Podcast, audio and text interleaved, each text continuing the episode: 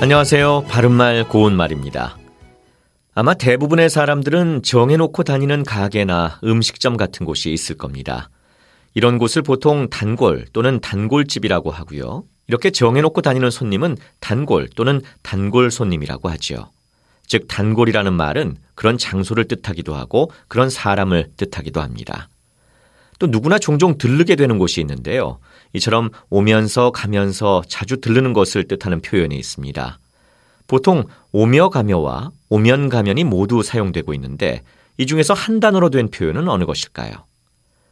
오며 가며 들른다고 말할 때가 많아서 아마 오며 가며가 한 단어가 아닐까 하는 분들이 많으실 것 같은데 한 단어로 된 표현은 오면 가면입니다.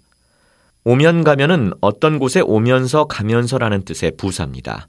예를 들어 그 도서관은 내가 오면 가면 들르는 곳이다.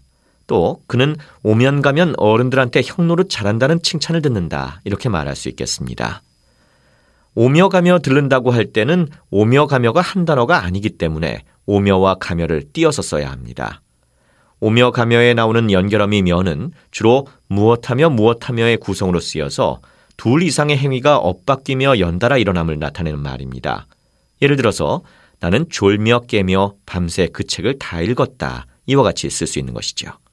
바른말 고운말 아나운서 이규봉이었습니다.